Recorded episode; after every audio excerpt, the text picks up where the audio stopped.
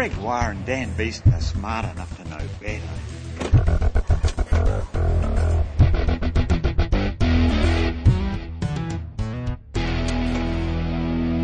Welcome to Smart Enough to Know Better, a podcast of science, Comedy. and ignorance. And who's that voice on the other side of the room? I'm Dan Beeston, And- relaxed and calm. and I am Greg Wah. Goodness me, Dan, it feels like five or six weeks since we've ever talked together. On- I'm finally back from my overseas vacation That's right. where I saw a fish ladder. A fish ladder? Yes. To, to, to, and a fish bicycle? No. Oh. No, fish can't ride bicycles. Oh. Fish ladder is when you, you dam up a river. Yes. And the, the, the fish that have to swim upriver, like your Just curse you. trout, Salmon. salmon. Sturgeon. Salmon can't jump like a 80 foot wall. yeah, They not trying hard enough. No. Well, they. No. don't They're want- not trying hard enough. Yes, they, they don't. And if they tried as hard as they could, they'd snap something. Because I went to Scotland yes. and they went, oh, actually, salmon is pretty important to our economy, mm-hmm. so let's not f- that up. Yes. What they do is they build a set of pools, each one slightly higher than the next one, Yes. with a tunnel. An underwater tunnel between each one. Right. And the salmon can sort of rush and rush and rush and swim up the tunnel, and then every, I don't know, Take a break. Eight, well, every, every eight steps or so, Yes. the pool is big enough that the current isn't so strong that they have to really go like the billios in order Yes. to stay there. So they sort of hunker down there. It's like a fish then they- motel. They, can just hang out there for a bit and yeah, like a pit stop. pit stop. Yes. Oh, yes. A toilet break. Yeah. Just a And so, and then they zip up, so they sort of zigzag back and forth up the bank in these pools, and then finally get up into the top bit, and they don't have to jump, do the 80 meter jump. That's right. Oh, there you go. A fish ladder. Yeah. Well, Scotland's all sorts of scientific because that's like the home of the um, Mountain. Uh, The mountains were invented there. mountains were invented there, supposedly. No, steam engine was invented in Scotland, I do believe, and uh, James Watt was Scottish. There's a lot of a lot of the scientific progress of the 20th century came from Scotland, so it's a very it's a very scientific place. People have to stay inside for 10 months of the year, just sitting around thinking or about otherwise cool you stuff. die. Yeah. You, you you literally die yeah, if you go no- outside. Very little sports in Scotland. That's not the, that's not the weather that kills you. It's just the other Scottish people. They will kill you. They'll just With kill you. snow. With with snow. Ironically. Yeah, that's right. Ironically? That's not ironic at all. Not really, but I'm thinking of using both ironic and literally when it's incorrect to use them. Just Because I know the difference. just to annoy now. the people. Yeah, basically because I don't care. I literally don't care about it. Hang on, wait. You you you do? Or you See, don't? now Oh. you're questioning it. Oh now no! You're, now you're not sure. I see. Well, let me tell you about my scientific thing. I learned something very interesting today. yes. In fact, only moments ago. Let's, be, Yeah. per- let's be perfectly honest. Moments ago, finally worked this out before we started recording this very bit. And that was about light.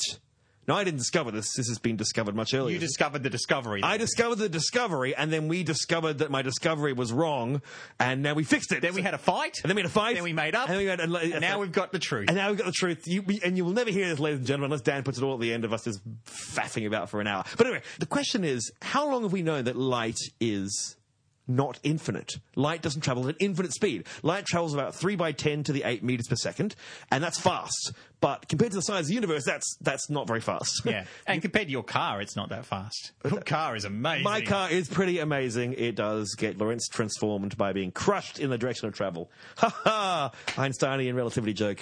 Yeah. Ah. His headlights have to be tinted uh, red so that when he goes fast enough, they be- go back to white. That's not how it works. light from the front of my car always travels at the speed of light, even if my car travels close to the speed of light. Don't start this. Don't confuse this if now. he drives his car up a train that's travelling at the speed of light. it's still trouble. Don't, we're not going there. We're not going there. All right. So we're talking about how, but how long have we known that light is a finite speed? And it really shocked me. I discovered this today. There's look doing some research something else. It was discovered in 16, or demonstrated, I should say. People wondered for a long time in 1675. 1675. That's, But they didn't even have houses then. they, did, they had They no- barely created fire. they had many, many cool things in 1675. Thank you very much. And it was sort of- Dysentery, cholera. They had, they had telescopes, obviously. Yes, you know, that, Oh, yeah. It was that sort of good good period of time. And this guy called Ole Romer, uh, who was a Danish astronomer, Mm-hmm. he came up with a really, really cool idea of how to, to see if light, or to demonstrate if light was infinite or finite. Now, people tried before him. People obviously tried. They've done experiments like putting a lantern on top of a mountain Mm-hmm. and, and then another lantern on top of a mountain and basically try and see how long it takes for flashes to get between the mountains. And you could do it in today's world. You could fire a laser, and people do, Yeah. and how long it bounces back. But of course, you're talking about opening a lantern and pressing a button on your clock or looking at the clock. Yeah, we You can could do it with sound. we could do it with sound. What? Yeah. No, well, you Well, can sound measure is the speed of sound. Yes, yes, yes, that's right. Sound is slow. Sound, what's that? About 1,200 meters, uh, kilometers an hour in air, something like that. I thought it was 3,000. It, uh, it's no the speed of No, because the jet, the Concorde, yes. would would travel at about the speed of sound, So it was- wouldn't it? but- and uh, I saw a Concorde in France. That's it. Not not, not moving. flying. It No, wasn't just- moving. They're not allowed sitting to move anymore. No, no, no. they're- But it was up on blocks. That's right. and I took a picture of Someone it. Someone stole its wheels. Scotland's a dangerous place. On a second. That's it. Anyway, so old Romer, he came up with this really cool idea. He said, okay, look, let's look at Jupiter, which is a long distance away. They knew the solar system was big. They didn't know how big at that time. They mm-hmm. couldn't, they couldn't actually measure the size of the solar system at that point, but they knew that it was a long distance away. It's just, hmm. they, they, well, they suspected anyway. So he said, okay, Io, didn't call it Io, but the innermost moon of Jupiter, when it goes, transits behind uh, Jupiter, They didn't name it. at at that point in time, they didn't know it was. It didn't have a name. It was just a Galilean moon.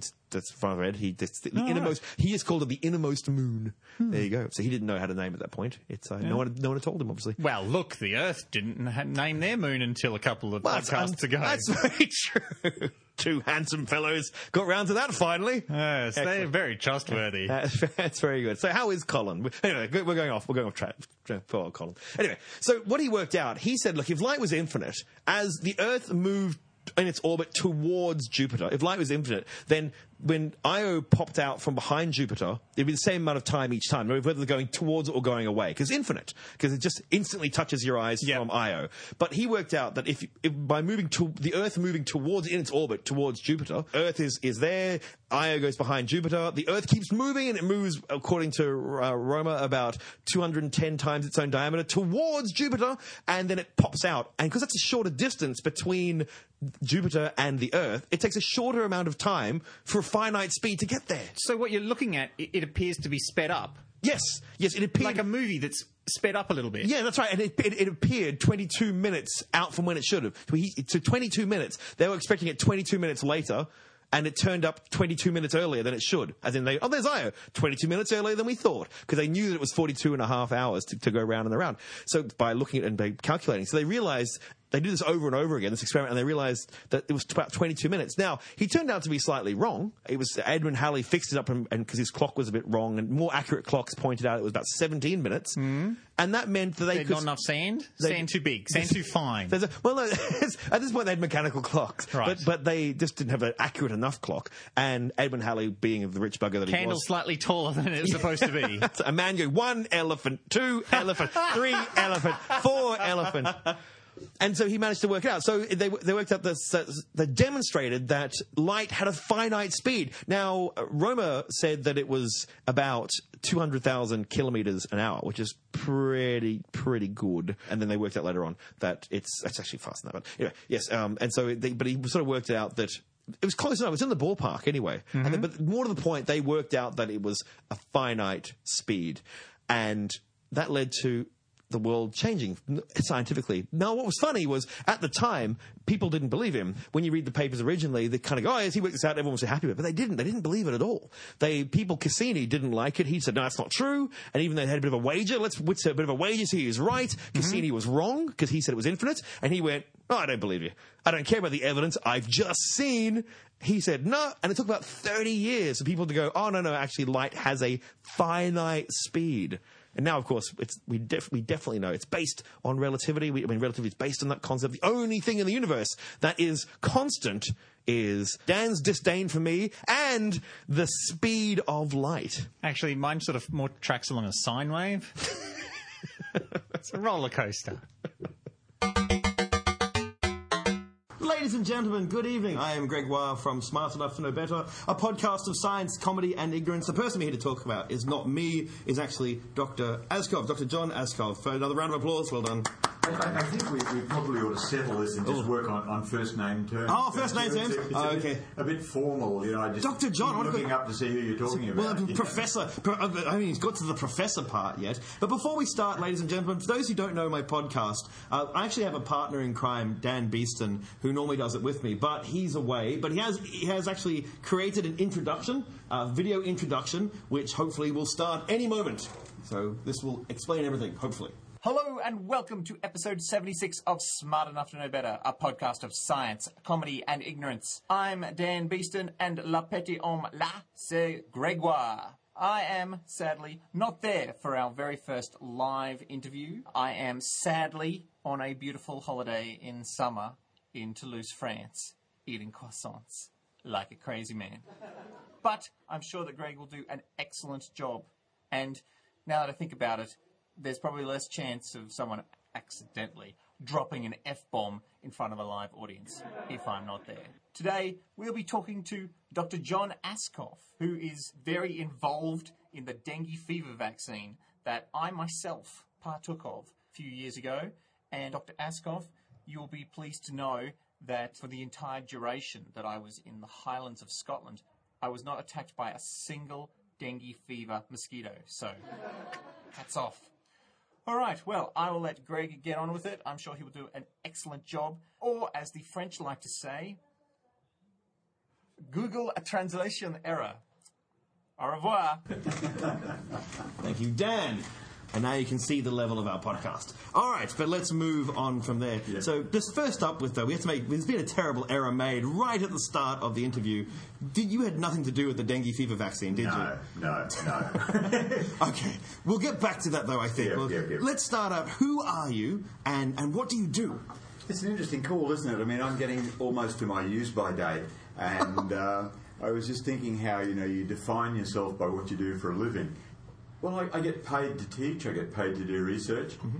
Probably in my heart of hearts, I'm probably a tourist, and I've got a, a, a tremendous curiosity about things, and so I've had the good luck to wind up with a, a career that lets me ask questions in all sorts of interesting places. It's been a program of continuing education, and you know, not just science, but sort of social and culture and everything else as Which well. Which fits very well with the upcoming National Science Week and Cafe Scientifique as well, inspiring Australia. So, inspiring uh, people into science is something you're into. Yeah, I think so, and it's an interesting exercise too. And very early in my teaching career, we, you know, we have to have all our teaching assessed. And somebody wrote a comment that I was basically a nice guy who was under the misapprehension that the subject I taught was as much fun for them as it was for me. and uh, so I thought that was okay because at least they got the message that what, what I was talking about gave me a buzz, and, and you know I enjoyed it. Uh, so yeah, I I think teaching is a really satisfying pastime, and particularly if you've got a, a chance to be teaching in an area that, that interests you, that you're passionate about, and, and so on. And I think the area we play within infectious diseases, there's, there's a lot of mileage ahead of us. There's a lot of things to do, and you tend to do it in a context which is not western suburbs of Brisbane. Yes. Um, and yeah, I just digress. I've, I've worked in Cambodia a bit, and you know, the lady that I was travelling around there had her father and brother killed by the lunatics in the Khmer Rouge. Hmm. They came back to Phnom Penh. Um, somebody else was living in their house, hmm. and she started her life all over again. Hmm. And you know, there's no great axe to grind here. You know, she's got on with it and whatever else. And a couple of other people I've worked with have, have gone through that sort of crisis, and it's it's interesting just to you know be sitting down having a meal or something with people like that. Hmm, hmm. Um, so you know we're there to do a job, hmm. but you're getting a perspective on somebody else's life that, that I certainly wouldn't have got Yes. if, if I'd been just toiling away in suburban Brisbane. Okay, so I'm going to we're going to stop there for a moment because we're going to lead into what you actually work on. But I'm going to throw it to the audience at this point. We're going to do a bit of a, a query. You didn't expect to be asked questions, but don't panic; it's going to be painless. So, in the world, I want you to, num- to name the number ten most dangerous animal, the animal that has killed the most people. Well, the tenth in the line. If you're trying to say, what do you think the tenth would be? have to be an animal. Has to be an animal. Hippo. It's not hippos. At 100 people a year, it's lions. I say. Forget this all makes sense. So at number 10, it's lions. And then what do you think's at number 9? Snakes. But not snakes. Snakes are actually much further down the list. We'll come back to snakes. Any other guesses? It's 130 people a year. Tigers. Not tigers. Tigers don't actually make the list. tigers are much lower than 10 because there's only a few of them left in the world. I'll tell you, you're never going to guess it. It's deer. Deer, as in accidents, deer leaping into cars, trying to get onto your highways, Canadians getting killed by deer all the time. It's a terrible thing. Okay, number eight. Someone said it before hippos. 500 people a year are killed by hippos. More than lions. More than lions. Number seven, crocodiles. 1,000 people a year are killed by crocodiles. Now we get to the fun ones. Number five and number six, that's the 10,000 each. And it's the assassin bug and the tsetse fly, sleeping sickness and Chagas disease. So now we're getting up to there. We're, oh, we're getting to dangerous things now. And number four, we have four, it's dogs with rabies at 25,000 people a year. There you go. Man's best friend? Mm, I don't think so. And then at number three, we come to snakes. Much, much higher. 50,000 people a year are killed by snakes in the world. Isn't that crazy? And then what do you think number two might be? Number two? Mosquito. Not mosquitoes, no. You're too quick. They're number one. They are. You're absolutely right. You're absolutely right. The second one is human beings. Human beings kill half a million other human beings every year, but are defeated soundly by Mosquitoes. mosquitoes, with between half a million to a million people a year. And that's where Dr. John Aaskov, we'll just call you John from now yeah, on. that'd be That's- great Professor Dr. John. That's where John Aaskov comes in. So you you don't actually help the mosquitoes, do you? No. But when I saw this competition starting, I, I saw that, I think it came out of Nature or Science, that mm. table. And so I, I photocopied it and put it on a notice board because it just reminds everybody how relevant we are when we mix with the cancer research people. Yes. Um, but uh, It's, it's a race? Oh, that's a dark race. it is a dark race. no, so we're not helping them. And I, I'm not really an entomologist either. I mean, I'm, I guess I'm a, a bit of a fatalist, really. I think that we have absolutely no hope at all, really, of doing much about mosquitoes. And that's the interview for the night. Thank you very much for coming. We're just going to give up here and all go hide under our beds. But I, I think we do have a really good chance of doing something about the disease they cause in humans. So, you know, I, I'm, a, I'm a vaccine person, I'm an immuniser from way back. Right, And so, okay. you know, the nice thing about uh, a vaccine, if it works, is that you carry your protection with you wherever you go. Mm-hmm. So you're not relying on some council or government agency to be spraying insecticide or doing all those sorts of things. Yes. And you know, if you just look here in, in Brisbane, practically, the council has no hope of eradicating mosquitoes in Brisbane. Mm. And even if you did control, get rid of all the mosquitoes in Brisbane, they'd blow in from somewhere else anyway. And I guess also the problem with wiping out a species is you have no idea That's right. what, what knock-on effects the there will food be. That's exactly. right. So you don't want to kill them. No, that's you, right. You want to be able to control the diseases that they carry. That's right. Okay. And the vets have done a great job. You know, I mean, the veterinarians have completely eradicated the, the veterinary equivalent of measles, and you know we could do it too if we got our act together. Yeah, I, I- think you know you probably avoid the mosquitoes if you can. Mm, so all. Yeah, that's right. But the aim of the game is really find some way of protecting the individual, so they just take their protection with them. Okay, so what diseases do mosquitoes pass? What are the most dangerous ones? Well, I guess malaria is the, the real upfront one, and Mm-hmm. I, I think it's a, a bit of a ticking time bomb. I mean, Mm-hmm. We've got anopheles in Australia. We could have malaria in Australia uh, quite easily, oh. but the, the, we don't at the moment. no, you get a bit of transmission with people coming back from time to time. Hmm. But I think the real problem is, is drug resistance. Hmm. So there's been resistance appearing in malaria, hmm. and it's a bit like HIV. So there's now a move to, particularly in places like Thailand and, and Myanmar and so on, where the re- resistance is appearing, that they need to take trivalent drugs. Right. And you know, it's the developing world, and China's got an enormous amount of monovalent anti-malarials, which they're dumping in the developing world. And so you can buy a monovalent va- medicine for a fraction of the price of the trivalent. And so the areas where you're seeing drug resistance appearing, people are not getting the trivalent vaccine because there's an enormous illegal market in monovalent vaccines, uh, monovalent drugs rather. Right. And so drug resistance in malaria is, is going to become It's on the rise. it is, and it's going to become a, a bigger and bigger problem. Um, so that's, and then I think things like yellow fever, which is, is getting back in, into the human area again. The Panama Canal wouldn't have been finished if they hadn't developed a yellow fever vaccine. Right. Because people were dying from malaria and yellow fever faster than they could hire staff. And so it was really only once you got a yellow fever vaccine that the Panama Canal was finished. And then, you know, we, we move into the things that interest us, like dengue and so on, which are, are a bit more of a challenge. Uh, my, my colleague was Dan was talking about how he had he was one of the human trials for the, the dengue fever vaccine, which uh, Yeah. John didn't work on. But we, we, we were invited in, and we both went in, and we were both accepted as part of this trial. And then they worked out I'd lived in North Queensland, and they went, well, no, because we have no idea if you're infected already. We can't tell, so you have to go away. And I was very sad. But my, my friend Dan, he was actually given the vaccine, and after two years, he was told, actually more than that, three years, he was told, yes, because all blind, of course, prop done properly, and he was told that he actually has the vaccine in his body. So he likes to say that he has a superpower now, that he's he's immune, like Superman. Uh, and he, with Superman, bullets bounce off him. Uh, Dan, uh, dengue fever bounces right off him. So he's, he's very he's very very proud of his superpower. I mean, dengue has a relevance to, to us in Australia and, and, and in Brisbane. You know, dengue was a disease of the tropics for a long time. And Charters Towers in North Queensland had a, a gold mining boom in the 80s and 90s. A lot of people coming and going. And the first people anywhere in the world to die from the hemorrhagic form of dengue died in Charters Towers in, in 1896. And then in 1903, there was a big outbreak in Brisbane. 30% of the workforce were off work with dengue. It started in Spring Hill. They know where the houses were. They know where the first cases appeared. So the government did what the government always does in a crisis. It wasn't sorry, it wasn't near like a game day or something. Oh yeah, thirty percent of the city is dengue. No. Yeah, yeah, yeah. Anyway, so, okay. so the, don't make light. Don't make light. Sorry. The, go- the government did what the government always does and set up a committee to look at it. But they were lucky that the guy that chaired it was a doctor called Bancroft who lived in Alderley. And in those days, Alderley was just a rural area. And he realised that people who lived at Alderley and worked in Brisbane were getting dengue, whereas the people who lived at Alderley weren't. And so he had a guess as to which mosquito might be carrying the virus. And so he collected some of those mosquitoes, fed them on a dengue patient, and the really cunning bit was he realised the mosquitoes need some time for the virus to grow before they could pass it. So he kept the mosquitoes alive on dates and banana, and about five or seven days later he let them bite five normal healthy people of Alderley and two got dengue.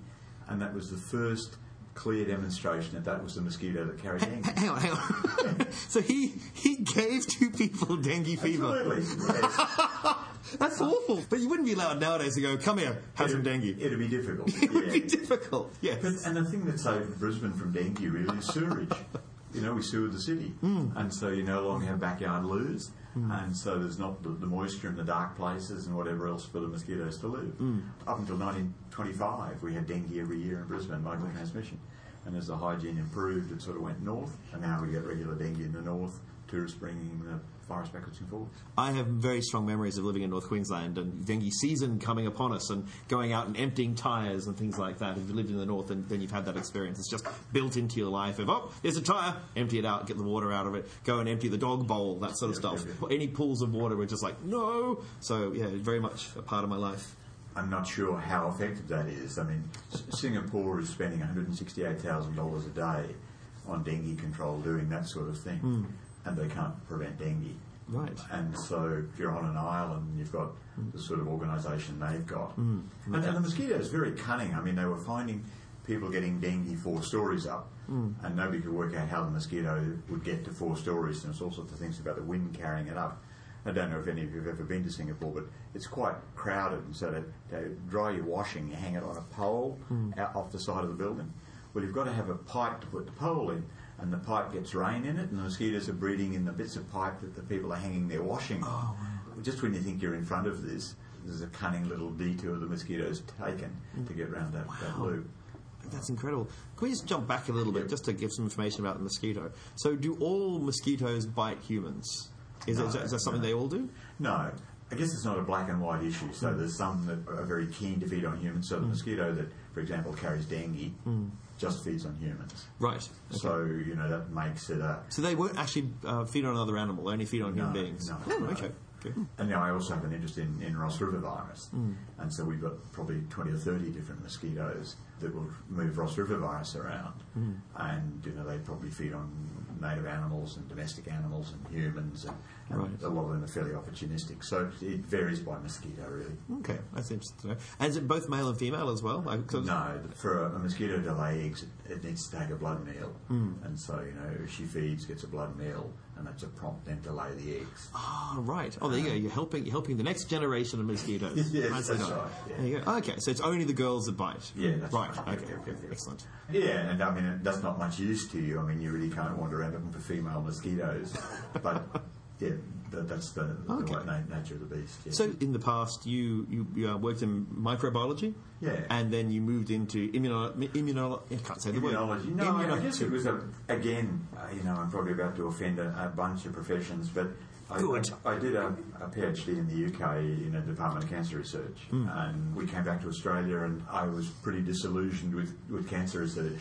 And applied for a job at the Queensland Institute of Medical Research. Well, and I had an interest principally in immunology there. Hmm. So I was offered a cancer project or a virus project. Mm. And I took the virus project not because I wanted it, but I didn't want to do cancer research. And it, it was a, a real stroke of luck because in those days the director just discovered River virus. Mm. And we used to see about four or five cases a year. Mm. And he said, "Yeah, do you want to go away and have a bit of a look at that? And one of the problems we had very early in the beginning. Sorry, can I just interrupt? I apologise to interrupt again. Ross River. Can you just give a rundown quickly of Ross River? People might not know what it is. Yeah, Is it like a fatal disease? No, it's not. And, and the custom with a lot of these viruses is you name them after where you find them. And so this one was taken out of mosquitoes in Townsville, so on the banks of Ross River, so it's called Ross River virus. So if you get a Ross River virus infection, you can have a bit of a fever, you'll have a headache, and you'll have arthritis for 30 or 40 weeks. Right. And then when you get over it, you'll never get sick again. Okay. And so one of the first things we needed then was to get some patients. And so we developed a, a simple, easy blood test. Hmm. And once that was available, we went from five cases a year to 5,000 a year. Right. So the people, the people all, always been getting sick, hmm. but without a diagnostic test, you couldn't identify those people. So Right. what started off as being of no real consequence then started to become of, of some significance. Yeah, that's a large percentage. And so it was, a, it was a fortunate thing to happen early in a young boy's career to have something go from being pretty insignificant to being recognised. And it was now a national notifiable disease and mm, so on. Mm. So I guess the, the interest drifted into the Ross River virus and some of the Australian viruses. Mm. And then I got a, a fellowship to go and do some work in Germany. And it was a bit of a uh, around the world ticket, really. And I had never really been to Asia, and I'd always wanted to go to Burma. And so I wrote in a week to go to Burma to have a look at dengue. And Burma in those days was just unbelievable, like really third world completely. I got food poisoning on the day Charles and Di got married and got put in hospital, and I wondered whether that was a real good career move. And and I saw some dengue patients, and so that was the beginning of a, a collaboration on dengue in, now Myanmar, which is still going on. Uh, so we're still working there. So the dengue interest came through there, and again we got interested in diagnostics. You know, if you can't diagnose a patient properly, you can't treat them properly. You've got no reasonable data, and so on. Um, and again, you know, I mean, it, it, it's been a real education. So I was there through the dark days in '88 and '90, uh, and the political change and things. And I learned a lot about you know other parts of the world that I wouldn't have done again. You know, if I'd still been here. And the people, as I said, so those places in the world, I mean, they need a lot more help than we do. I mean, they, they don't have the infrastructure to keep the people It's interesting though. safe. At the same time, I think if I was going to have severe dengue, I'd probably go to hospital in Bangkok, Rangoon, or or Jakarta. Right. Because certainly in, in Burma in those days, people would do, would do medicine and then they'd go to England to do their postgraduate training. Hmm. And they were very, very capable clinicians. And, you know, they were working with dengue all the time. And so they managed the patients very, very well. I mean, if, if you had severe dengue and you got into hospital in Rangoon before you were dying, hmm. you had about half a percent, one percent chance you'd die. So, you know, the clinicians managed very, very well in a very resource poor setting. Hmm. So, a very capable bunch of people. Hmm. But it certainly wasn't high tech stuff. Okay. So you were saying earlier on about your, you don't feel that, that the answer is not to kill mosquito or even fighting the disease. It's about basically blocking the disease from, from hurting you in the, in the first place, Yep. using, I assume, by vaccinations. Well, I mean, it can be public health too. I mean, one of the interesting things in, in Burma when the military took over was they collected the garbage. And it's a bit like sewering Brisbane. Hmm. So when I first went to, to Rangoon, all the, all the garbage was just put on the street corners. So there was plenty of rubbish and breeding places for hmm. Aedes aegypti, which is the mosquito that carries dengue. And there was dogs everywhere that had rabies and so on. And so one of the things that the military did was to shoot all the dogs. And so the rabies problem went away. Hmm. And because there was no garbage, hmm. there weren't as many breeding places for the mosquitoes. Hmm. And now the standard of living has risen, and so people are air conditioning and screening houses and things. And so the number of cases in children has gone down, but we're starting to see more adult dengue because people are not getting all their infections early in life is now stringing out. Right. Okay. So in Australia, is getting a dengue fever vaccine a standard thing? We don't have one. We don't have one. Um, Aha. And, I, this is a, I mean, this, this is another interesting set of concepts here, and I, I really feel very strongly about childhood immunisation and so on. And the vaccine that you guys had was developed by a very interesting American guy and then bought by Sanofi Pasteur, which is a big French vaccine company. Mm. And they've just done a very big trial in Thailand, which failed. Oh. And and I don't think it was a problem. I, I think they probably spent two hundred million dollars so far on this. And I don't think the vac- was it was a problem with the vaccine. I think it was the problem the way they used it. Right. Yes. So if you have a polio immunisation here, you take your kids along to a GP or to a council clinic and you get the vaccine and away you go and that's it. Now that doesn't work in India and Africa and places where there's a lot of polio. So you've got to have national immunisation days. So the whole country gets immunised over a period of three or four weeks. Right. And, and that starts to work. And I think with dengue, they're going to have to do the same thing. So is that just to explain? Is that because so many people already have polio? By vaccinating some people, you're still going to have it out there in the population. No, there's, a, there's an issue of herd immunity, which is important. So, everybody who gets a vaccine is not individually protected. So, one of the concerns with measles and whooping cough here at the moment is that if, if the proportion of the Brisbane community who's had a measles vaccine gets below 80%, hmm. the whole system falls over. So, a lot of people who may have had vaccine who are not completely protected are then susceptible to infection. So, with measles, we've got to keep the herd immunity above 82% of the, the, the community to protect everybody. So you're not just doing it for yourself; you're doing it for everyone around you as well. Absolutely. I mean, Right. this, this is Okay. we're That's all in. Hmm. all in this together now. I don't remember with whooping cough what the herd immunity has to be there. Hmm. It's probably a bit lower than that. You know, some years ago there was a, a panic in England where a guy claimed that the measles, mumps, rubella vaccine was causing autism. Mm. Wakefield. That's right. So he's since been charged with fraud and, mm. and a bunch of other things. Mm. Struck off the record. And sorts That's of- right. Yeah. So everybody in England panicked and stopped immunising their kids. Mm. Now, at that stage, even people who were being immunised mm. were starting to get infected. And you see overflow also in some of the fundamental religious groups who don't believe in immunising. Uh, this has happened in the United States and it's happened in the Netherlands. So you get a bit of a flow over from that community into the immediate community. So with the dengue vaccine, I think we're not going to be able to just give it to people as it comes along. Yeah. And I think probably what they'll have to do, or what might work, is if you've got all your grade one children every year Mm, and just immunised them when they came to school and then boosted them a bit later. I suppose in Australia we have something similar. I, I, I assume we do. I don't know uh, if you have any daughters in school age. Please correct me if I'm wrong. But uh, when I was younger, when I was at school, then girls used to get rubella shots. And that was just everyone got them, unless your parents said no. So that's still happening. Parents, can you help me out here? That's, You still have to sign up for it. You still sign have up for to it? Say yes, absolutely. They can't give it to them without that approval. yes, Um, but it's still it's still offered. Still offered. It's Okay. through the But schools. if That's I pick good, up thank on you. this, this issue of herd immunity and things, you know, one of the really lunatic things that happened with the rubella vaccine is they only gave it to girls. So that left half the community non-immune. So if you've got all the boys non-protected, they're a reservoir for rubella, hmm. which then overflows back into the female community. The other thing that happened was I want that written on my CV. Gregoire, reservoir of rubella. The other thing that, that happened was that rubella in children, you know, it can be serious, but by and large it's a febrile illness and, it, and you get over it. Hmm. But if you get rubella as an adult, hmm. you get really sick and you, you can get the sort of arthritis you get with Ross River infection that goes on for months. Hmm. So what happened was when we were only immunising the girls, all the boys were getting rubella, but it was happening later in life. Hmm. So all of a sudden, you know, I remember uh, in Rockhampton there were about 20 guys in a period of a couple of months all came down with severe arthritis from rubella. Hmm. And so then the government came to their senses, of course, and now immunises everybody.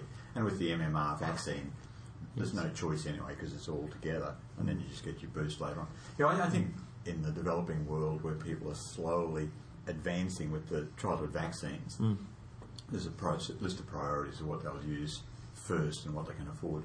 And rubella's not high on that list of priorities. Hmm. And so, you know, they're still having problems with kids born deaf, blind, congenital heart defects, hmm. and all these sorts of things. Um, um and I think it's a real wake up, I think, that, you know, if this all, if our levels of protection fall away, we're going to see these things again. And when our grandson was born, we had to have a whooping cough shot before we could go to the hospital. Yes, yes. And I mean, that, that's fine. I mean, it makes sense. But I mean, it's a sad reflection on our community hmm. that this stuff's available and, and we're not don't using it. it. Yeah. And the issue, I think, of herd immunity, hmm. you know, that if we don't keep the, the level of protection up in the community, a lot of the people who've gone to the trouble of having the vaccine are not going to be protected. Which is, yeah, that's the, the young and the old and the weak Yeah, and yeah. the sick, which are the people who you really want to protect as much as possible. So once again, you're not just doing it for yourself; you're doing it for everyone else. That's right, I That's mean- the important thing to take out of this. I had a uh, there was a, a bit of a symposium at the museum some weeks ago, and I was just talking about the morality of immunisation, and and I think there's a whole bunch of decisions to be made. So one of them there is that by not immunising myself, we're not immunising our children. It's not just us that's being affected here. Mm, mm. This has an impact on the whole community. Mm. And so, if you don't give your child a rubella shot, are you saying that therefore I think it's perfectly acceptable for the lady next door to have a deaf, blind child with a congenital heart defect? Wow. Um, okay. And yeah. so, you know, I, I think th- there's a broader issue here. We're not individuals here, we're a part of a community. Yeah, part of a community. And I think we need to think, Hmm. you know, as as a part of a community. That's very interesting. So your area has been working in vaccines. You've been working on vaccines. Well, I I guess we, we, we worked through that. So in the beginning, we got heavily involved in diagnostics. The blood tests that everybody uses in Australia now to diagnose Ross River and Barmah Forest virus infections hmm. came out of our group. Right. And then the guy who I followed at QUT went off and started a biotech company, hmm. and we got some money out of the feds and developed a, a blood test for dengue, and that's sold all around the world now. And so, if you can't diagnose a disease, you don't treat it properly, and if you don't have a decent test, you don't know whether your interventions are working. yes. yeah. So, you know, if you have a massive program to try and control dengue, but you've got no reliable way to diagnose dengue cases, Yeah. you've got no way of measuring whether what you're doing is working. Sure. Yes. So then after that, we thought we'd make a dengue vaccine and we came to our senses because, you know, we was never going to do that. Because you didn't have the resources, or the. Uh, and for a whole bunch of reasons. Okay. I mean, resources is, is just one of them. Right. So where we're interested now, as I was talking about the vaccine strategy, Mm. what we're trying to do is to come up with some hard evidence to support a, a strategy which we think would be a, appropriate to use this vaccine. So instead of Sanofi Pasteur dropping the bundle now and saying this is not going to work, Yes. we think they could probably use the same vaccine, just use it a bit differently. Right. And then when, when the number of Ross River cases went from five year to 5,000, Yes. that became an issue. So we developed the Ross River vaccine. Right. It's just finished its phase three clinical trials. It's safe. It, Mm. it elicits a protective immune response. And so I guess we've moved through diagnostics and, and vaccines When do you think that would roll out? when somebody pays for it. Yeah. Ah, once again, money is I the mean, issue. now these yes. are priorities. I mean, Yes. Mm. if you're the health minister and there's a, a thousand and one demands on your budget, you're going to have to prioritise where you put your money. Mm-hmm. And if it's not fatal, I guess, as well. That's right. Or permanent damage. And, and you know, an economy like Australia can wear twenty or thirty million dollars a year hit for a disease before they start to, to think about doing anything about it. Yes, and that's about what we're spending on Ross River virus infections a year. Right, okay. So that's you know a, a pragmatic issue. I think the mm. sensible thing would be to roll it out. Mm. But you know, if you look at the other demands on a, on a health budget, And you got so much money in, Yeah. in the kitty. Coming back then to where we came into this discussion a little bit. So I've been spending quite a lot of time recently in Laos, Cambodia, and Vietnam, trying to help them build a, a decent diagnostic system for their pathology services. Hmm. And you know, I teach students about that, and to be able to go and work in a place where you've got twenty million dollars or fifty million dollars to address that problem. Hmm. You know, there's some tangible outcomes, and you know, I can't, couldn't get the kids to pick up their clothes off the floor, but I can get the Minister of Health in Cambodia to change the way they diagnose something, you know. And so there's some satisfaction in that. and, uh, and I think it's, it's been interesting too, just to teach you to prioritise things. I'll give you a, an example here. A lot of parasitic diseases in these kids, uh, you know, gut parasites. And so the decision is, should we try and diagnose this in these kids? And the answer is no. 90% of them have got gut parasites, so you assume everybody's got them. Hmm. And you line the kids up at school twice a year and give them an anti-parasitic medicine. Hmm, hmm. It's free, or some of it's free, because the companies that make it make a huge profit on selling the medicine for dog heartworm. And they make the medicine free of charge in Right. the developing world. um, That's nice of them. That's good. Oh, that's good. Um, Yay, dogs. I take back my horrible things I said about you dogs. Number four, you killed people, but you've led to. so I think it's good. The, one of the places you know I'm, I'm getting a buzz at the moment is working in those sorts of settings. And you know, my students all think high tech, and you know, we had a quiz before. So in Laos and Cambodia, when we decided we needed to do something about the labs, what do you think the first piece of equipment was that I bought? Nearly washing machines. Uh, because Right. e- everybody's just taking their clothes home to wash them. So you get an outbreak of SARS, and somebody's got stuff all over their coats, and they're taking them home to wash them. And I learned something. Yes. Who in the room knows which sort of washing machines can and can't make hot water? Why don't mine can't? It's only the front loaders that can make their hot water. All the top loaders, you've got to have a hot water supply. Hmm. so we bought a whole lot of front loaders so people can wash their clothes. So I mean, I think that's sort of really practical prioritisation. Hmm. I had to learn that, but it's an interesting set of lessons, and, and it's really terrifying stuff. HIV kits in the labs that are out of date or don't work, and so you say to people, "Well, look, this is a bit of a high risk pastime, isn't it?" And they said, "Oh, we." We bought the kits, so we've got to sell them, you know, otherwise we don't get the money back. And we can't afford to do that. And so people are discovering that they don't have HIV because the test's done, and then they spread it forever. And so, Yeah. Yeah. you know, how you break a, a model, and you know, the, the United Nations model is co funding. So it doesn't matter how poor you are, you've got to pay something for the tests. Hmm. And so if the test's no good, I had a, a tense discussion, this can go on the record, it doesn't matter. I had a tense discussion with uh, the Deputy Health Minister in Laos over some of this stuff. And he, he really wasn't taking an interest. And so I said, look, some of the people who need these tests are the, are the poorest of the poor. That's right. So if they pay for an HIV test and it doesn't work, it, it's no good to them, is it? And he said, no, I don't suppose so.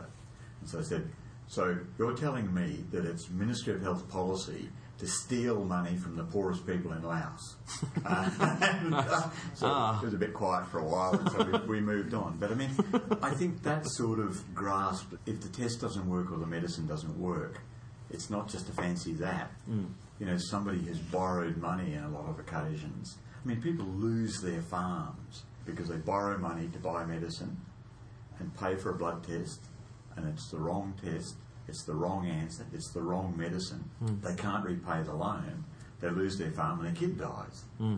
There's a cycle here that really has to be broken. Hmm. Talk about second and third world countries. I just want to to compare it to Australia, which is a first world country. Do you think that people not vaccinating their kids and, and being worried about it is A, based on too much information but from the wrong source, and B, it's not visible anymore? Uh, for example, I when I was in school, because I'm old, I read I Can Jump Puddles. Yep. I have an idea of what happens if you get polio. You have to wear those braces, and it seemed quite horrific, and you can't jump a puddle, and it's very terrible. But people have no idea what these diseases mean anymore. Yep. So, so you go, well, why bother getting vaccinated when no one in the whole world, in your world, seems to have it? Yes. Where in third world countries, where they do have it, everyone's like, give us this medicine. Yes. Is, is that a way of thinking about it? I, I think that's true, and I mean, I think, and you know, it's a bit like Ross River. You know, when you hmm. talk about a vaccine, it's one of those things that people say, "Yeah, I wish I had the vaccine after they get sick." Yes. And you know, so if, if somebody winds up with a child permanently mentally disabled from measles, they think well, it would have been a good idea to have a vaccine. And I, and I don't know how you address that issue. Is there going to be a terrible moment where we're going to have, in first world countries, visible diseases returning, and then everyone goes, We've got oh, it already. We've got measles and whooping cough. Yes, yeah, and the, yes, yeah, good point. And so it's going to reach a point where people will then start to respond and go, "I don't want that anymore," and, and so it has to be like a pushback. There's a, a feedback. loop. What I'm trying to say here. But I think, and I think one of the issues and, and one of the, the reasons that the anti-vaccine lobby gets traction is certainly the old whooping cough vaccine. You know, had a significant adverse event rate, mm, mm. and you know, CSL's flu vaccine a couple of years ago, for reasons nobody understands, had some adverse reactions, mm. and I think one child died. Now, if you're a parent, this is the morality issue. You know, you're making a decision for your child. You're, go- you're, you're saying, okay, there's a one in a million chance or one in ten million chance that my child will have an adverse reaction to this. I'm not going to take that risk. I mean, there's a really interesting issue here with smallpox. The smallpox eradication program probably killed about 10,000 people and probably caused a million adverse events. Wow. If we hadn't eradicated smallpox when we could, we couldn't have. Because with the incidence of HIV now, you couldn't use the vaccine. So, you know, there was a moment in time with smallpox, and, and that's been eradicated. So it can be done. You can, if you put the resources to it, and the political will, and the and the societal will. but I, I think if, if somebody had put those figures on the table before they started the eradication program, hmm. it- Ten thousand people dying. Yeah, This is going to kill 10,000 people. It wouldn't have happened.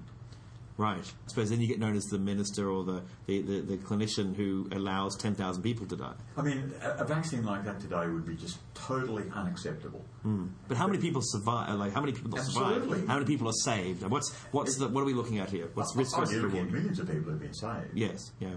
But you know, if it's your child that's going to die with this vaccine, Yeah. and, and so I think you know this is the really interesting and perplexing social dilemma. You know, as a parent, you're making a decision, and the vaccines we've got now have an infinitesimally small risk. They're not smallpox hmm. vaccines, and so some of the people who are opposing immunisation are trotting out these risks, and you know, it, it frightens people. And I've grown up with the business, and I, I can weigh up the risks and so on. But Yes. you know, there's an awful lot of people being asked to make a decision without the sort of information and the background that I've got, and so it tends to be an emotive decision.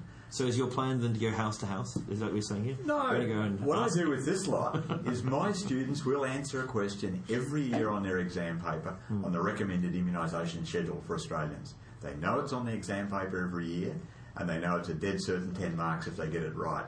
So I just hope that when they graduate and they have some kids of their own, they'll say, gee, that guy used to bang on about immunisation, didn't he? you know, maybe we ought to look at that. Yes. Yeah. And, and so I think it's advocacy, really. not not badgering people, I suppose. Just pointing out the facts all the time and showing yeah what what's actually going on. I mean, teaching's a really interesting pastime. You know, you tend to put the oil on the on the squeaky wheels, but there's some real flashes of, of light at times. And I met one of my students a couple of weeks ago who started the Queensland branch of the Skeptics Association. Hmm. And their first project was to go to the North Coast, record an anti immunisation talk, hmm. transcribe it, and then address each of the issues raised Right. and post it online. And so these guys don't have the axe to grind, I guess, that I have because I teach it and it's hmm. my business. But so it was nice to see, you know, a bunch of folk who in the, in the next generation feel that this is important this is hmm. something we should do and we should address it logically and rationally and, and hmm. things like that. But at the end of the day, people are going to have to make up their own minds for their own kids. But it, it may not just be your child. Yeah. It may be somebody else's child Yes. who gets sick and dies. I mean, one of the, the technicians who works for me, her grandchild very nearly died from whooping cough because, as you know, the first injection's at six months, mm, mm. and so the the, the baby had got whooping cough before six months mm. and very nearly died, and that was a, a totally preventable episode. And so, you know, If the people around them had only That's right. against yep, them. yep, yep, yep, yep. Well, it's funny. It has, it's becoming more prevalent. Uh, friends of mine had a baby, uh, and I wasn't allowed near. They said, "Oh, have you had your whooping, whooping cough?" And I had to go, "Oh no, I hadn't." Yeah. And they went, "Well, you can't come near our child." and I was yeah. like, "Ah, point." Then it was okay until they'd reached that point of immunisation. So at least people are now seem to be uh, younger people, especially, seem more aware of it. That, that that's something that they have to protect themselves. Even even though the child could be immunised later on, people like me unfortunately hadn't have it in time. So And so I think, you know, so for, for me, I guess a scientific career has been a work in progress. Mm. So, you know, you tend to start off with a tremendous attention on minutiae mm. and what fascinates you about the, the little bits and pieces. But I think, you know, as you go along, or for me anyway, I think the big picture is becoming more interesting. Uh, well, not more interesting, but I mean, I certainly have an interest in that and, and certainly being given an opportunity to, to play in, at a national level in a mm. developing country. I hopefully direct things. That's right. I mean, and it's interesting how technology comes on. One of the Cambodians that I work with, this lady I was talking to you about, mm. often needs some help. So I showed her how to use Skype.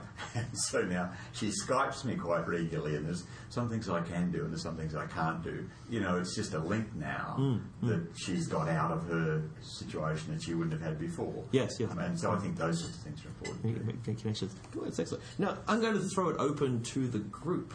Are there any questions that you'd like to ask our esteemed panelist here about immunisation or is microbiology or any of these things you'd like to think about? Anything at all? Why is the government not enforcing immunisation? When, when I lived in South Africa, you had no choice. Your children were immunised, that was it. You got the lot. And, and there was never any argument. And to me, yeah, I, I had two daughters and they both got whooping cough. Anybody that doesn't want to immunise their child against whooping cough should see two children about three or four years of age at two o'clock in the morning not able to breathe. Yeah. And I guarantee they'll be out the next morning and, and get their children immunised. I guess that question's semi-rhetorical because, as you and I know, there's more mysteries about government than you and I are going to answer in our lifetime. Um, you know, compulsion usually doesn't work and it causes all sorts of grief. One of the ways around this would be to have a far more realistic compensation system. Now, you know, in the United States, America can't make enough vaccines for itself, so it's importing vaccines from Vietnam and India and things like that. And the reason for that is, is the litigation. And so everybody's just become so litigious, the vaccine companies couldn't afford to sell vaccines. And the Americans have stepped in a little bit now with, with some sort of mandatory compensation. I think the way that you might do something about this is if, we had some sort of a, a compensation scheme for adverse events that didn't require endless litigation, didn't take years of grief and whatever else. I mean, if a, a parent's had some sort of an adverse reaction with a, a child or a vaccine and so on, you know, they don't need to be messed about by some bureaucrat who, who's just come back from a, a course on social awareness or something. So, you know, maybe a, a sensible compensation scheme. The difficulty with that, though, is that, you know, once you start to look at a population level, you start to then get chance associations. So, for example, Ian Fraser was going to put his papillomavirus vaccine, I think, into Bhutan, and there was a flap that there had been four deaths in India associated with the vaccine. And it turned out that two of them had been run over by a car, and I forget what the other ones were. And, and, you know, shouldn't laugh. It's still. they were totally unrelated to the vaccine. That's a heck of a vaccine. But, but, but the paper had picked those up, and, and the whole program stopped. But again, you know, you might argue that a wealthy country like Australia could afford to pay compensation to some folk, even if the link wasn't absolutely certain on the, on the side that it would encourage a, a lot of other people to do it. So that would be one approach, I think. So would it be? I mean, because part of me, saying tonight and, and being honest about there are adverse reactions to vaccines on a very small percentage. We have to be honest about Yep, that, yep. and so we have to kind of say, look, it will most likely not do anything, but there's a chance it could do this, and we have to be honest and adult about Yep. what it is. But if you don't do it, here are the problems that could lead in later life for you and for everyone around you.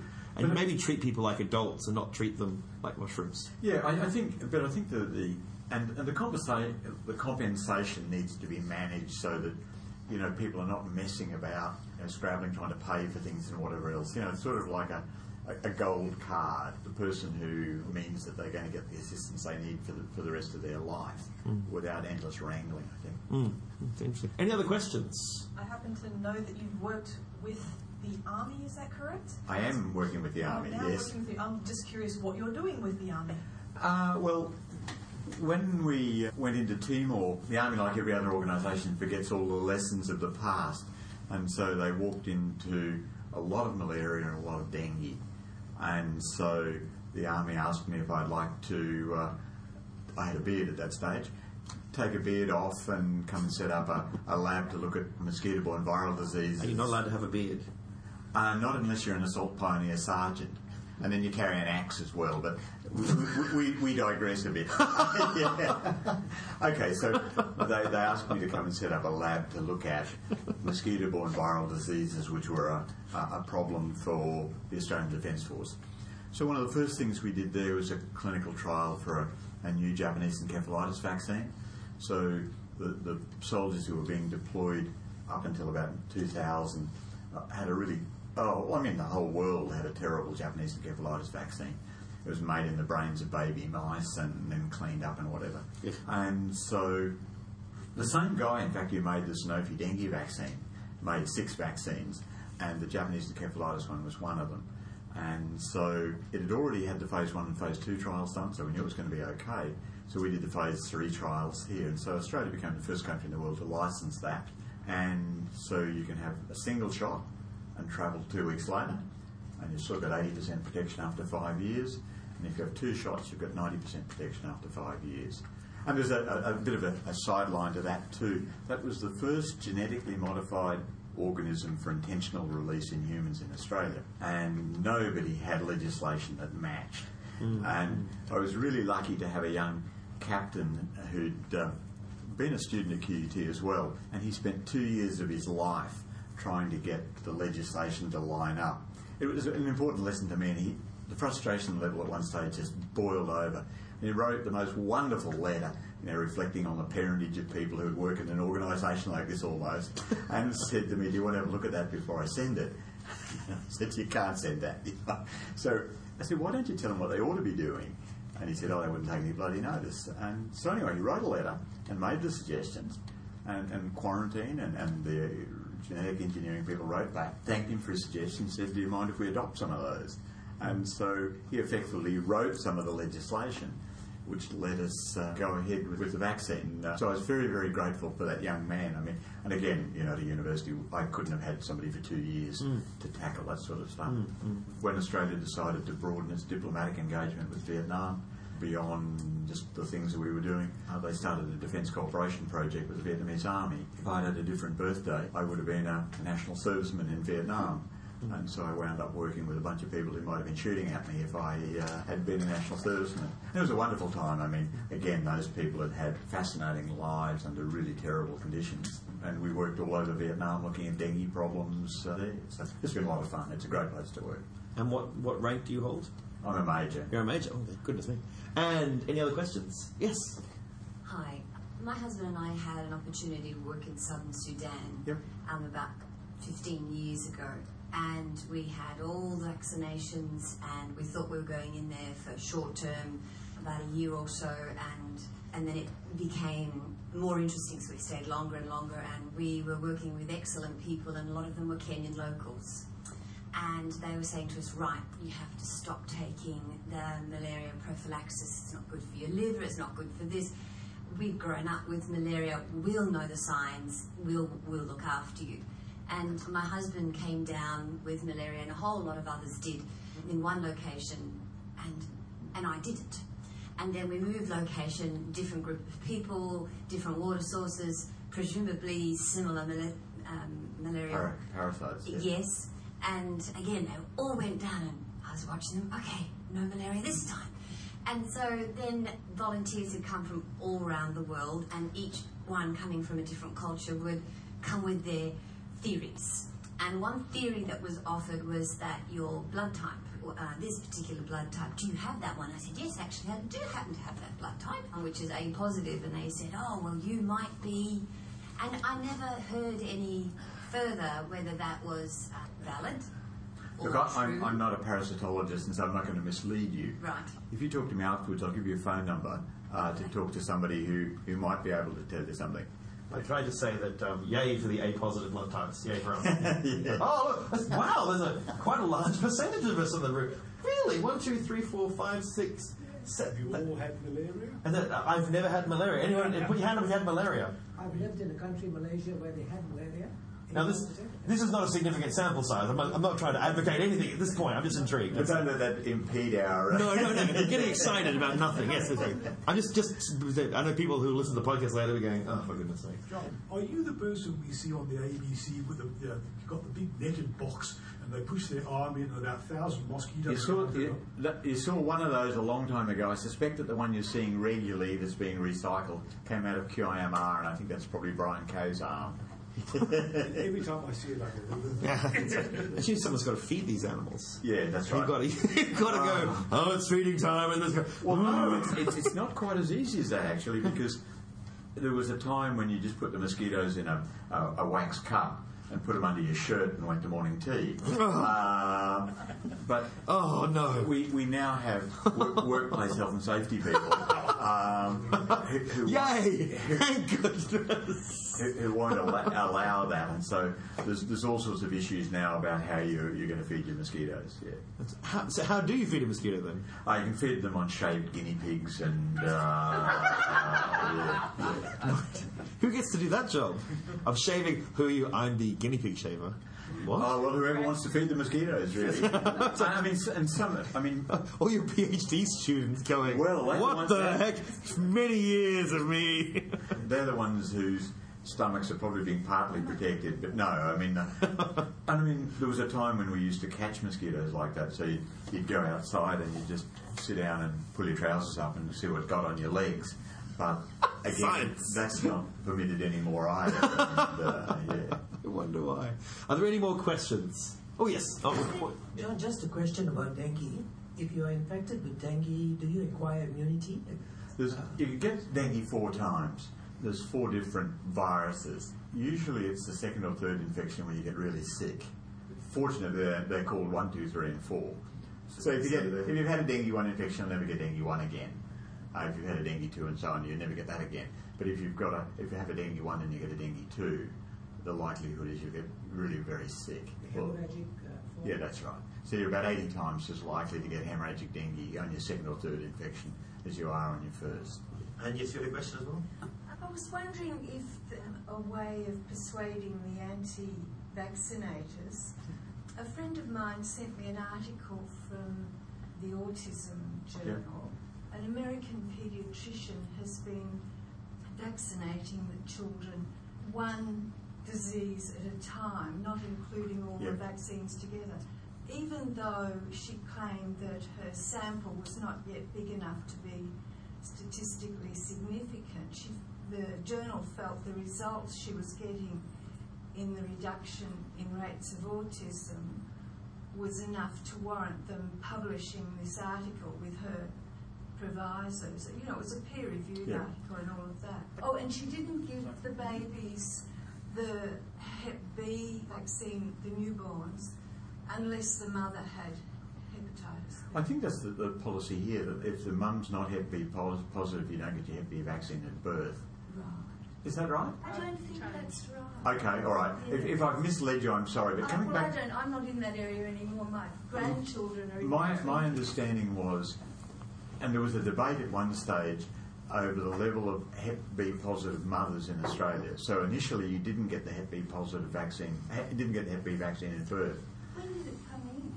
Oh, it's been around for a long time, but then because we've got a, a fairly large or an increasing migrant population, we're getting a lot more Hep B positive mums, and so then, you know, rather than trying to work out whether the mum was Hep B positive or not, they just give it to everybody, and that gets over the problem. So it may be now that all mums get it. I, I'm just not sure about that.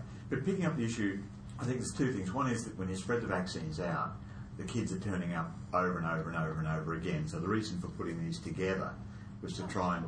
And the other thing is that there's an assumption that there's a link between these vaccines and autism. And I think the evidence is very, very clear there's no link whatever. So the argument that there's a reduction in the rate of autism if you spread it out means there must have been a, an, an association to start with. And, Well, and I think she was trying to make sure that the kids got vaccinated. Yep, yep. And she thought she'd give it a try. I mean, I, I think. I don't think she had any opinion Yeah, one way yeah. or another. Look, I I mean, I think well, it's, it's, you couldn't now get your measles, mumps, and rubella separately because the, the trivalent vaccine is the way it is. So to, to take that apart now, if you were a, a, a mum or a dad who wanted to do that, Well, she's American. yeah, so it would, would be difficult. The other thing that just rang some alarm bells there was when Wakefield got struck off in England over the MMR autism link. Some American woman's paid him $30 million to move to the United States and set up a. Oh yes, I know. Yes, yes, yeah. I, look, I, I, I'm in my seventies. My mother had siblings die of diphtheria. Yes. You know, so Mm, I think yeah. vaccination is absolutely essential. Yes, I need to see the data and things, but I think that the problem is just getting Well, she, she herself Yep. felt it was too early. Yep, yep, yep, yep, yep, yep. I, I can remember when I was really small, that we, when my mothers heard that the um, this, um, measles was on, you'd all get sent to the mother of that child's place, and we all played there for a couple of days, and then came home. and Yes, got yes. And unfortunately, this is I've seen this.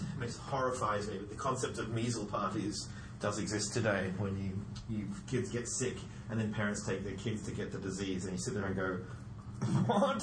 But what's going on?" But yes, this is something that goes on in the 21st century, and it horrifies me on a mighty level. Well, I think, you know, with measles particularly, because, you know, there's about a 1 in 10,000 chance that those kids are going to get subacute sclerosing panencephalitis and die with terrible neurological disease in their teenage years. So, you know, measles is not a disease to be trifled with. I think. You know, you wouldn't know the difference anyway. And with that exciting look at, at the baby boomers yelling once again at Gen Y and Gen X, Yes.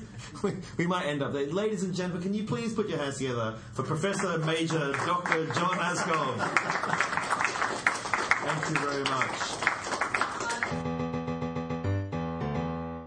You to Dr. John Aaskov for that exciting interview about vaccines, about mosquito borne diseases, and about getting angry about anti vaxxers. That was the best part. Ah, right. I'd, I'd like to point out just a full disclosure, full disclosure. The man who gets really angry about anti-vaxxers and says rude words, that is my father. I will. Right. I just like to point out. So, uh, thank you to my father. thank you to all the people who came along. It was a really interesting experience to to chat to an eminent a doctor about his work, even though he wasn't actually the man who gave you your superpowers. Yeah. It's yeah. sad. But then that guy must have been an imposter. What the hell did he jab me with? Well, I mean, uh, so also thank you to the Brisbane City Council Library Service for letting us use the Kenmore Library for the taping, and also Well, thank- what else are they going to use it for? Lending books? and also thanks to Inspiring Australia, who set up the whole concept of Cafe Scientifique. If you're in Australia and you want to learn something about science in all sorts of different disciplines, go to Inspiring Australia on Google. Just type in Inspiring, Inspiring Australia. or check them out in the show notes. Or check them out in the show notes. And of course, just type in Cafe Scientifique and you'll get some nibblies when you go, and it's free normally, and you get to talk to cool scientists, and some people like myself will be there, and Dan will be there as well. So that was pretty cool, I thought. Our first foray into, into real life interviews, or living interviews, or I don't know what you call that. Wait, where am I going to be? Audience interviews? I wasn't following. Why am I going to be where, where? Where am I going to be where? What? Am I going to this scientific cafe thing? No, no, no, it's done. It's already done. It's already done. I wasn't there. I know. So where am I going to be? I don't, I you don't, just said that I was going to be somewhere. I don't know what, I don't know. It's- Okay, that's very confusing. That's all right. It's all recorded. I'm sure I'll figure it out. It'll make perfect sense. You have been listening to Dan at smartenough.org. And Greg at smartenough.org.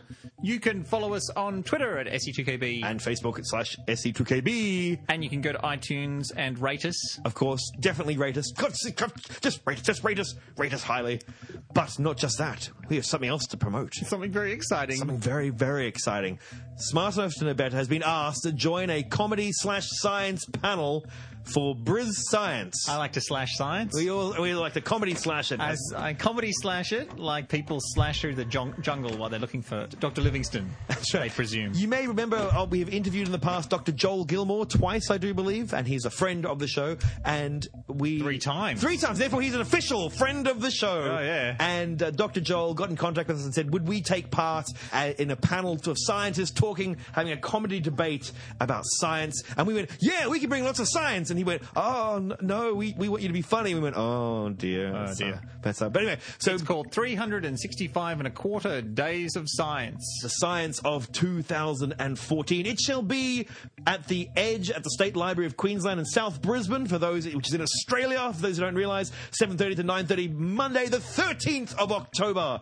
Cost is fifteen dollars. Numbers are strictly limited, so make sure you have a look at it. So just go to BrisScience. Yeah. Type in BrisScience, one word, B R I S S C I N C E. Or check out the show notes at smartenough.org. It's like we're organised. Fantastic. And it's not just going to be Greg and I there, because all the other people on the panel, they're so- proper scientists. That's right. Let me read them out to you. We have Dan Beeston, who's Dan Beeston. That's me. We have Associate Professor Tamara Davis, who's awesome. Actually, it's very, very, very good. I like Tamara Davis. Talked to her before. Oh, we've talked to her not on the podcast, but I've talked to her in real life. Anyway, Dr. Melanie McKenzie, uh, Dr. Andrew Stevenson, Professor Andrew White, and Gregoire, of course, and Dr. Joel Gilmore. And ah. they're all science communicators as well. They're all- So we are very much out of our depth. We are so out- outgunned. It's going to be fantastic. Now, what I'm hoping is they'll put Dan and I on separate teams because then we can go hard for each other. Then we can just like slash each other's, like just just open it, get our big Let's science. make it really awkward yeah, for all I the think other so. I think- panelists. like we had a terrible breakup, like a really, really awkward breakup, and we'll use our science talent to gut each other and like and drop our science entrails all over the floor.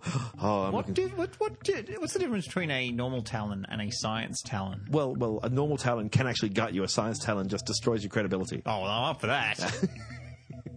My credibility is paper thin already. Woo! I'm going to win! but come along, uh, 13th of October. I'm sure we'll talk more about it between here and then anyway. And as we always like to say, Science Talons destroys your credibility.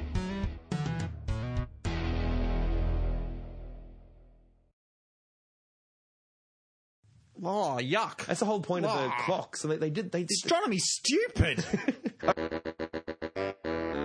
Dan comes from the 50s. He's in black and white. He'll be calling us from the past. Dateline. 1676. the speed of light is finite.